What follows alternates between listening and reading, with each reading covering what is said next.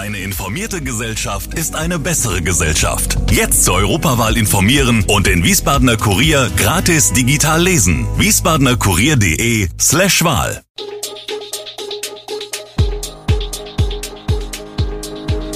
Gude, unser morgendliches News Update. Das Wichtigste aus Wiesbaden für Sie im Überblick.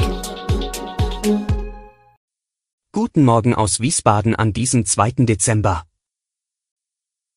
Großer Andrang bei Impfaktion in Wiesbaden, keine Silvesterparty im Kurhaus und Corona-Gipfel berät über strengere Regeln. Das und mehr hören Sie heute im Podcast. Schon um halb zehn am Morgen standen die ersten Impfinteressenten Schlange, rund um Achims Rathaus in der Dilti-Straße, wo der frühere Oberbürgermeister Achim Exner, SPD, am Mittwoch zum Impfen geladen hatte, war viel los. Manche Leute mussten weggeschickt werden, weil um zwölf, als mit dem Boostern begonnen wurde, bereits viele Plätze vergeben waren. Gewartet wurde in der Hauptkirche, damit niemand im Kalten stehen musste. Die Ärzte hatten Vakzine für 170 Personen, später kam nochmal eine Lieferung, so dass insgesamt 200 Biebricher geimpft werden konnten. Exner, der seinen 77. Geburtstag feierte, kündigte eine weitere Aktion an. Viel los ist auch bei den Testzentren. Mit den neuen Corona-Verordnungen werden seit vergangener Woche die Anbieter geradezu überrannt. An einigen Ecken der Stadt bilden sich immer wieder mal lange bis sehr lange Schlangen. Wie zum Beispiel am Vorplatz des Hauptbahnhofs. Laura Finger vom Betreiber Sifmeditech sagt, wir machen dort seit letzter Woche an manchen Tagen rund 2000 Tests. Das sind so viele wie noch nie. Hauptgrund für den riesigen Andrang sind die 3G-Regeln, ungeimpfte brauchen täglich einen aktuellen Test mit Bescheinigung am Arbeitsplatz und beim Bus- und Bahnfahren. Safemeditech reagiert nun auf die gestiegene Nachfrage, kommende Woche wolle man einen weiteren Doppelcontainer am Bahnhof aufstellen, berichtet Finger.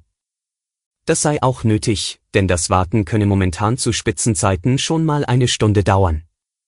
Ein Termin ist dort nicht notwendig. Bereits 2020 musste der Jahreswechsel im Kurhaus, der traditionell mit der großen Silvesterparty und vielen Wiesbadenerinnen und Wiesbadenern sowie Gästen aus der Region gefeiert wird, aufgrund der Corona-Pandemie entfallen.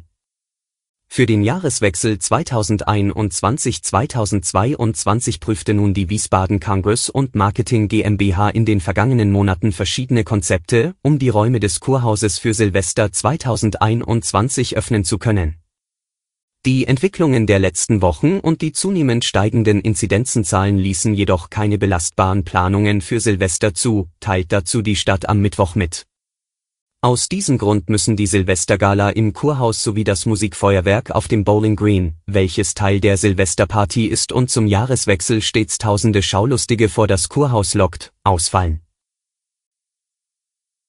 Ein Küchenbrand in der Wiesbadener Gneisenaustraße hat am Mittwoch einen mehrstündigen Feuerwehreinsatz ausgelöst. Gegen 11.30 Uhr wurde die Feuerwehr durch mehrere Notrufe alarmiert. Eine weithin sichtbare Rauchsäule im oberen Westend wurde von Anrufern aus verschiedenen Teilen des Stadtgebietes gemeldet. Wie die Feuerwehr informiert, stellte der ausgerückte Löschzug in dem Wohnhaus einen Brand im Dachgeschoss fest, in der Küche brannte ein offenes Feuer. Die Feuerwehrleute rückten mit einem Angriffstrupp unter Atemschutz vor, Personen oder Tiere befanden sich nicht in der Wohnung. Bei den Nachlöscharbeiten wurde eine Brandausbreitung in die Holzdecke zum Spitzboden sowie in den Dachstuhl bemerkt.